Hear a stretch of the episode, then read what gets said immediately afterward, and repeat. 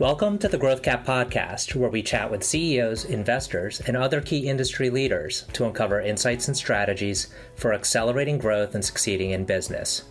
I'm your host, RJ Lumba, managing partner of Growth Cap. In this episode, we chat with Hunter Madeley, the CEO of Vena, which is the leading enterprise software company for corporate financial planning and budgeting. More than 800 companies globally choose Vena to streamline their finance processes. The company is backed by JMI Equity and Centana Growth Partners. Hunter shares with us his key insights into rapidly scaling an organization, leadership lessons from ADP, Salesforce, and HubSpot, and his vision for Vena in the years to come. We hope you enjoy the show.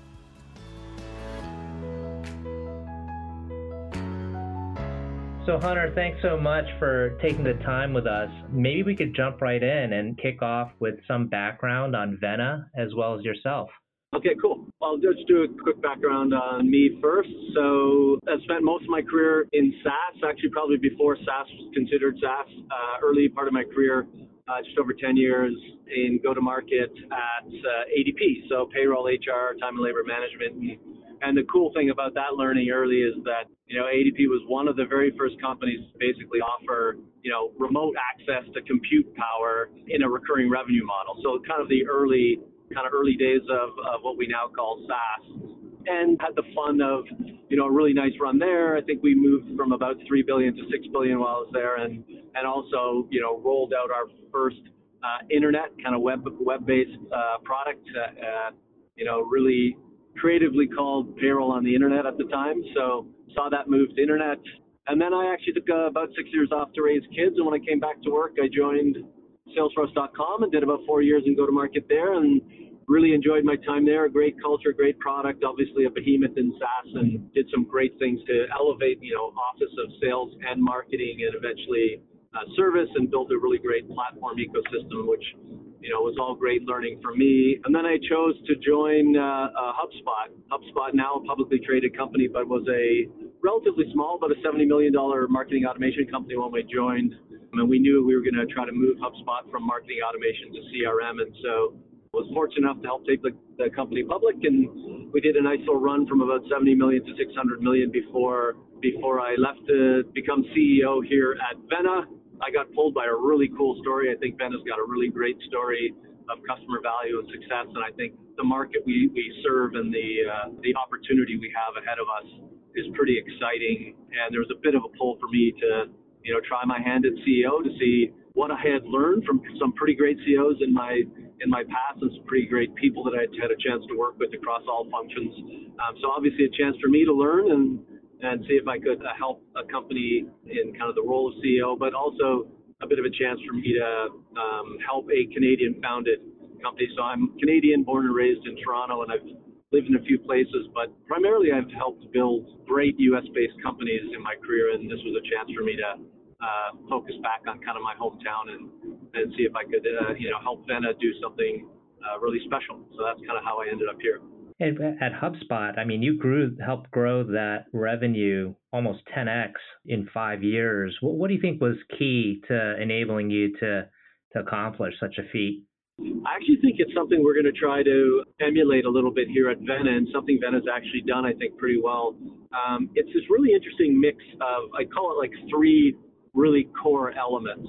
Having a point of view and a methodology that you care about. So it's not about the product or the technology, but what's your point of view in the market and how you can help the market you're serving do something better. And I, at, at HubSpot, that started off with this methodology of inbound marketing. So how can companies think about marketing and engaging with their customers in a much more effective way than the traditional outbound kind of um, blast messaging modality that had uh, that mostly advertising and marketing had worked for years. So pairing this really interesting methodology about how you create engagement, then with technology. So that's kind of the second lever is how do you how do you build great technology that supports that point of view and that methodology? And you might not be able to build technology deep enough to serve all parts of your methodology, but you have to have a point of view on on how technology can play a role in that and where you don't already have offerings, you know, what is your opportunity to partner and, and, and show kind of a shared technology vision uh, to execute against this kind of methodology.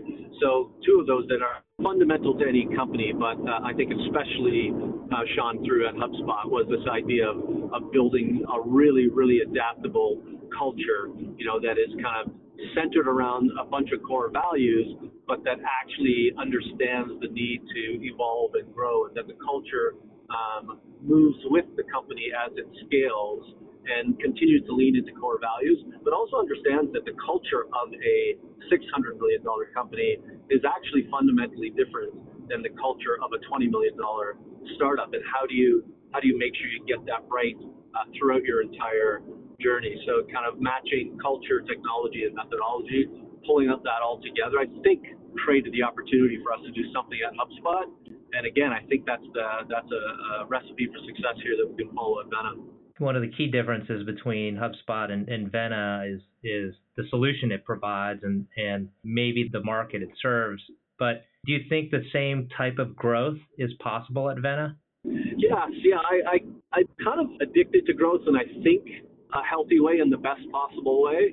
And I do think we've got a really interesting path forward. We can kind of drive the same type of impact. I do think the TAM is there, like the total addressable market across kind of what, what people are calling, you know, corporate performance management or FP&A cloud or operational planning. That's a that's a big multi-billion dollar TAM growing really fast. By all accounts, it's kind of, you know, it's got an, a CAGR of somewhere in the 10 to 20 percent, depending on who you read over the next number of years. So I think it's a big TAM. We're a small company in a big TAM, so we've got lots of opportunity and lots of runway. And I would say, although we're a different product set, obviously, than than HubSpot, HubSpot's more of kind of the, the front end, the front front end of your company and how you engage with customers. And and Vena tends to be a little more you know back end. But where I would say there is a really nice overlap is this commitment to growth. So you know, my view is that you you know you have to engage with your market, your customers in a really healthy and effective way, and you need technology and methodology to do that. And I think HubSpot has a great point of view on that. But I also think that at its core, you know, the best run companies, uh, the highest growth companies, the ones that have had the most impact in markets, also have been the best at planning and running their business, at, at marrying strategic, operational, and financial planning and actually executing at a, at a world class level, iterating and paying attention along the way. And so having really interesting systems to report against progress. And those companies, you know, that, that lean in and, and really commit to that planning process and then how you assess progress against your plans, I think have historically done best. And so when I think about how companies plan to grow, uh, that's where Vena fits in. I think we can help companies plan to grow and assess how they're doing. And then, of course, we do all of the normal kind of regulatory stuff where you're, you're you know, kicking out financial reports and helping with consolidations and roll-ups and all that. We do that for sure and do it really well. But I think the exciting part is to help companies at the front end of that, you know, planning, budgeting, forecasting process. And like I say, kind of marrying strategy, operations, and financial plans and getting the best possible result. Um, and that's the journey we're on. Got it. And then um, switching back to kind of one of the things, one of the core three elements you mentioned, we'd love to talk a little bit about culture and, and how it enabled you to scale at HubSpot and is presumably helping you scale at, at Vena. Uh, what do you think, you know, what what about culture is it that's so critical to, to get right? Yeah, for me, it's this idea of kind of alignment, transparency, and accountability. So as you think about aligning on culture, it's less about saying, this is who we are and you must fit to participate here. It's a bit broader saying, here are the values we that we hold dear. Here is the here's mission and the journey we think we're on. And we want a culture that holds us accountable to doing doing right by our values, doing right by our customers, and doing right by our mission. And we want to be super transparent about our progress against that.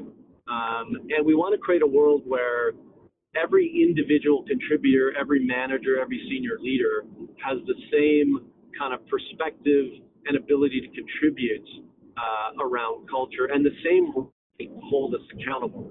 So kind of my view is that whether you are a, you know, a business development rep three months in or a, uh, a new software developer that's been here for 10 years, you have you have the same right to hold us accountable and to contribute to to our culture.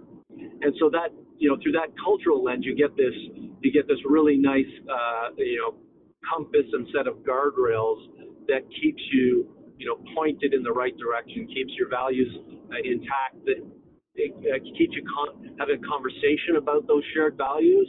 Um, at at Vena, we had a set of values when I joined that were developed about four or five years before I joined. There were six uh, core values, and we actually had a really open conversation with our uh, with our company because what we were seeing in our in our um, semi-annual uh, survey of all of our employees is that values didn't resonate anymore. The people weren't actually even necessarily aware of all of them or how they were woven into our operational model. A comprehensive exercise of resetting our core values, uh, skinning it down to four core values that all of the company had a chance to contribute in and uh, contribute to. And then we started thinking about how do we weave those core values uh, and accountability into our operating system and reward, and recognize, and you know, and share people are really leaning in. You build those core values, do all of your performance reviews, and how you think about the quality of the work you're doing. And so we went through this really interesting exercise over about a three-month period, and I think we've come come to a point now where we have, like say, really great alignment. Um, we've got tons of transparency about how we got here and, and what our mission is. And culture plays a role in that. And then we created this expectation that not just you as an individual have a, an opportunity to hold us accountable, but we actually extend that and share our values with our customers and say, hey, you have the right also to hold us accountable, and, and here's what we believe, and here's who we are. And so that's kind of, I think, how you have to, you know, have to weave that in and gain that alignment, create transparency, and, and really, you know, use it to help each other uh, hold each other accountable. Mm-hmm. And you mentioned earlier that some of the CEOs that you had worked with in the past were in part in inspiration to taking this step from HubSpot to Vena. What are some of the key things you learned by working for some great CEOs? So maybe I'll pull just a little bit from each. So Josh, when I was at when I was at ADP, early years of ADP, Josh Josh Weston was the was CEO, and he kind of set this really interesting tone, of a version of equality and the and and and responsibility. And it showed up in a couple of ways. And I know these are just minor things, but as in like an early early in my career, they they they set a tone for me.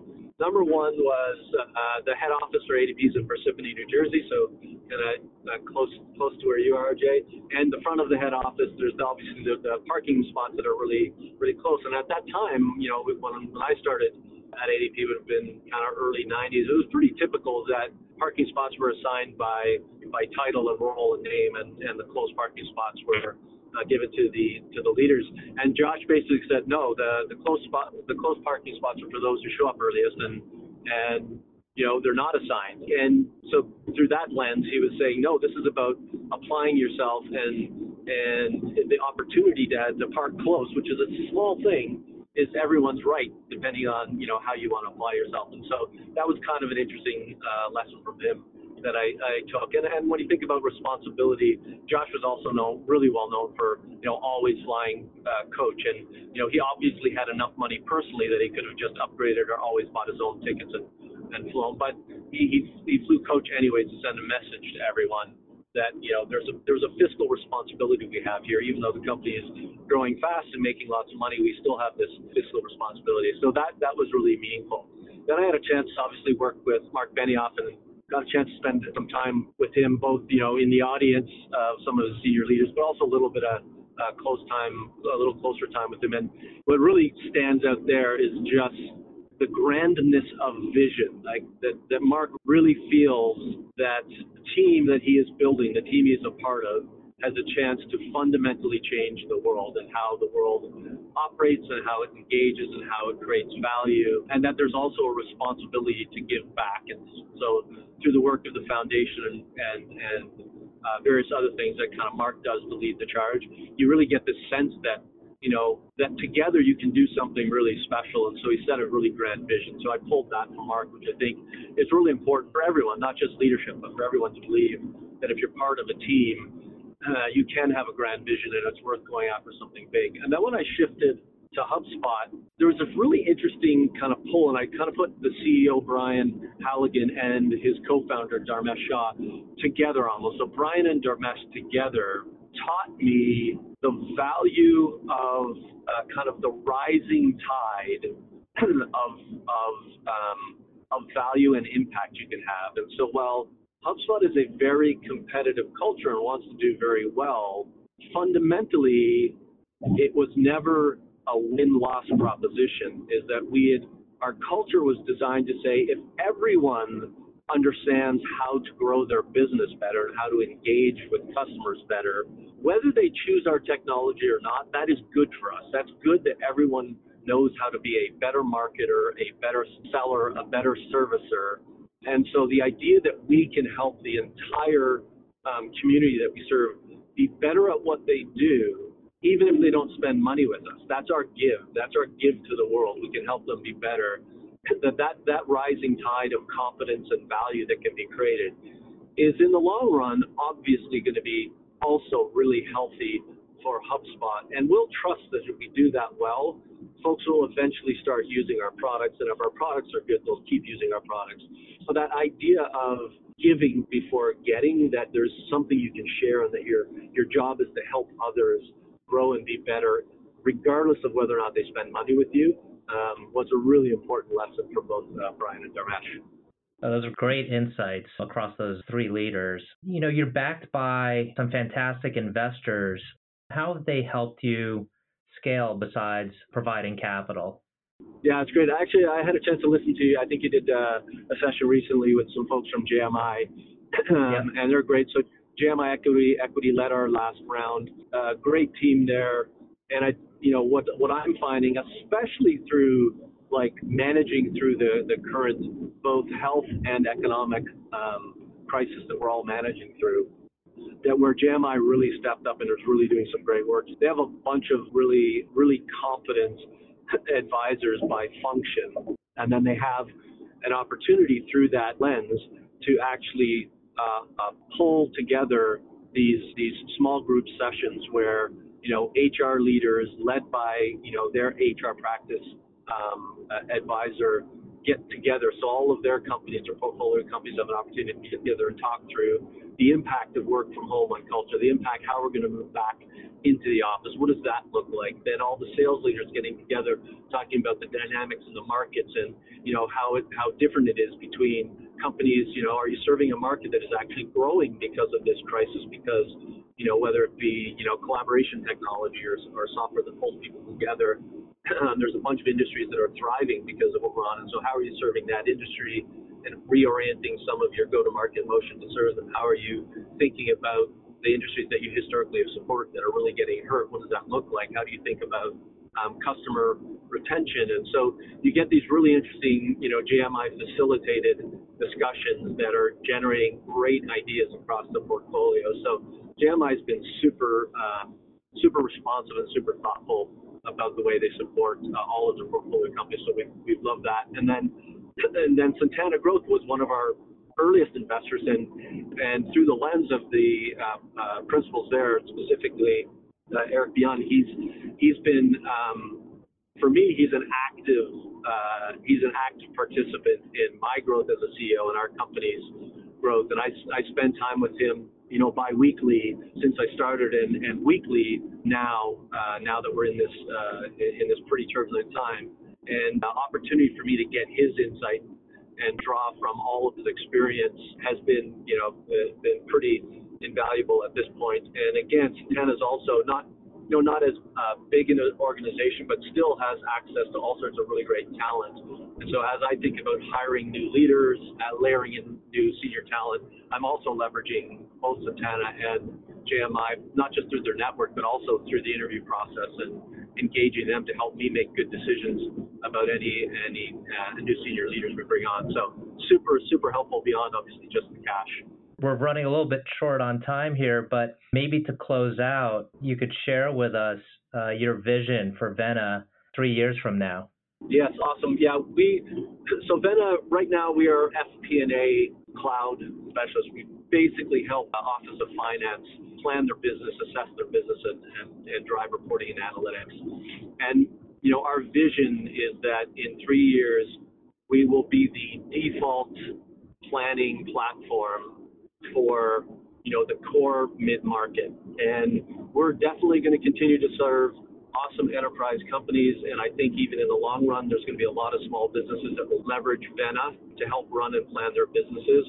But what we really want to do is make sure we've built the best possible company to serve the needs of kind of like the core, the core mid market, the planning needs of the core mid market. And I think if we can pull that off, and I'm confident we can, um, like you say, build a product and a community. We'll have a point of view on the methodology, and we'll have built a really great culture. So we've got kind of the methodology, technology, and culture to kind of really broadly serve the needs of that kind of core mid market, I think we'll we'll have been serving our mission and I think doing great work, and I'll be super happy about that. Excellent. Well, Hunter, thank you so much for your time. You've been generous spending it with us, and I know this will be a very impactful interview for our audience to listen to. Thanks, RJ. It was great spending some time with you.